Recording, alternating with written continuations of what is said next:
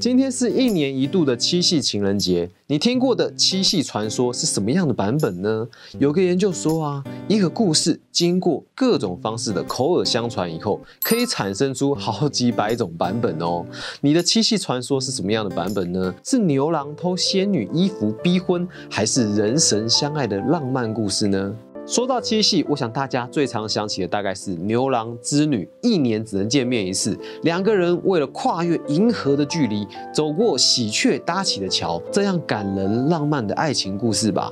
传说七夕那天的雨水，就是织女因为重逢而感动流下来的眼泪啊。但最近这几年，也因为女权逐渐被重视，以及 Me Too 运动的关系，也让人们开始重新审视我们从小看的故事。哎，好像出现了什么严重的问题哦。尤其是牛郎啊，几乎每年都被拿出来检讨一次。这么浪漫的故事里面，到底有什么争议的吗？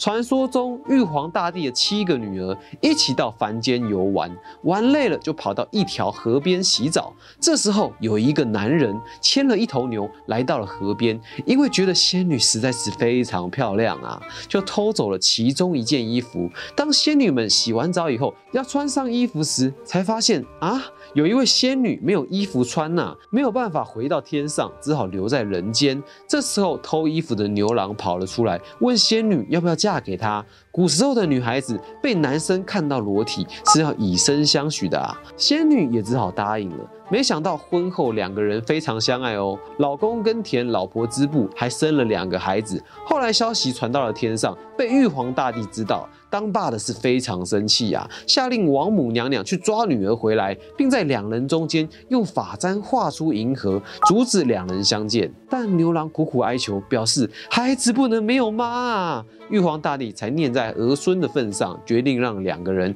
一年能够见面一次。虽然这是四大民间浪漫传说之一，但在现在一听啊，好像有点可怕啊。近年来啊，牛郎一直在网络上被延上，网友们纷纷认为被偷了衣服还被迫嫁给他的故事，简直是父权的鬼故事啊。而这个故事在台湾有许多版本哦，据说上面的版本啊是出自于一九八一年出版的汉森中国童话，台湾有。一大群人都是记得这个版本，看来当年书卖的非常好啊。其他的版本还有牛郎的牛会说话，怂恿他偷衣服骗老婆，或是织女一点都不想结婚，后来偷回雨衣就逃跑了。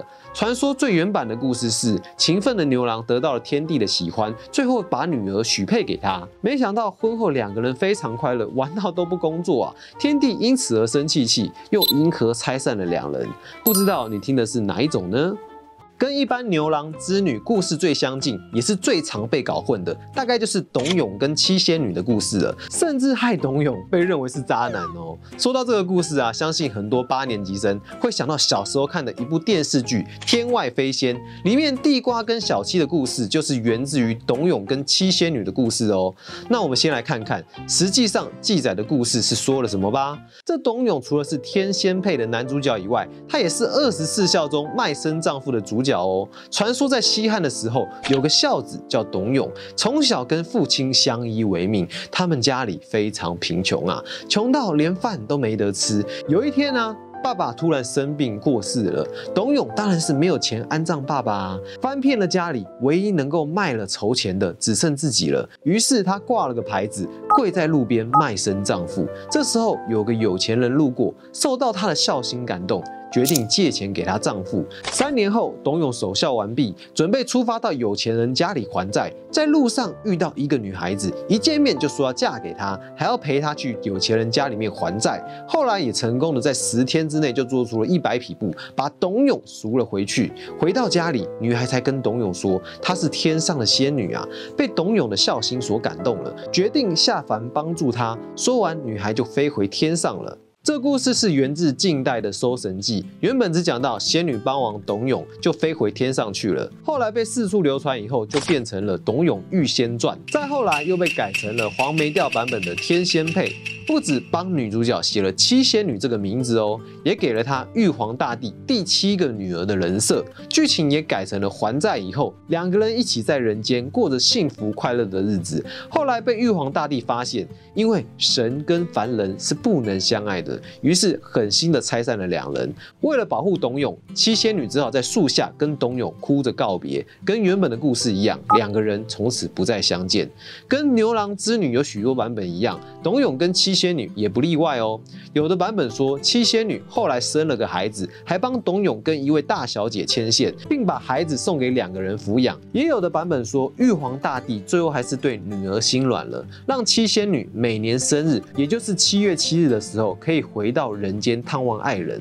后来善良的董永死后成神，两个人才继续在一起。因为七仙女的生日是七月七日，也自然让大家把七夕跟董永的故事连结在一起。也常会有人认为啊，牛郎就是董永，织女就是七仙女，甚至也有传说董永就是牛郎的转世哦，来跟七仙女再续前缘。听起来是不是还挺浪漫的呢？虽然关于七夕的故事传说百百种，大多都是关于分离的虐恋故故事，但后来在现代却衍生成为情人节的一种。只能说情人节真的是商机无限呐！七夕这天，在各个传说里面都跟仙女有着密不可分的关系，民间传统中又被称为七巧节，就像日本有女儿节一样，台湾则有七巧节，都是在家里有女儿才会过的节日。传说这天是七仙女的生日，七仙女非常喜欢小孩子，因为她很会照顾人间的小孩，又被称为七娘妈。为了希希望女儿能够长得跟七仙女一样美丽，拥有跟七仙女一样会织布的好手艺，只要家中有未满十六岁的女儿，就会在这天准备油饭、麻油鸡酒、糖桂跟三牲来拜七娘妈。还会准备好干净的水盆、毛巾、镜子跟胭脂水粉，让七娘妈可以洗脸打扮。从古至今，用化妆品讨好女孩子准没错的概念。你家也有七夕会拜拜的习惯吗？台湾在七夕还有另外一个习俗，那就是拜床母。传说床母是孩子的守护神，希望孩子晚上好好睡觉、平安长大，就要拜床母。七月七日刚好是床母的生日，这天要准备鲜花、水果、糕点，在小孩子的床上或是床边拜拜。请床母帮忙照顾小孩，有的传说认为床母就是七仙女的化身哦。只能说七夕这天跟仙女果然有着密不可分的关系呀。传统的民间传说都是很难溯及源头的，常常会因为风俗民情或是想要加入寓意而遭到改编。不知道你喜欢哪个版本的故事呢？七夕故事大多的版本啊，除了后来穿凿附会的强逼仙女嫁版本以外，都带着一个重要意涵哦，那就是爱呀。不论是永垂不朽的虐恋故事，还是奉劝世人不要只顾谈恋爱。也要辛勤工作的故事，都围绕在爱的基础上，不只是牛郎织女董永跟七仙女之间的爱，还有七娘妈对凡间孩子们的爱。七夕真不愧是鬼月当中最浪漫的日子啊！疫情也让大家分离了好久，不妨在今天表示一下对家人以及情人的爱吧。最后想来问大家一个问题：你听过的七夕故事是哪个版本的呢？欢迎在底下留言告诉我们哦。那今天节目就到这里为止喽，欢迎你帮我们把影片分享出去，让更多人知道鬼月中最浪漫的爱情故事吧，一起成为一个 better man。那我们下次见喽，拜拜。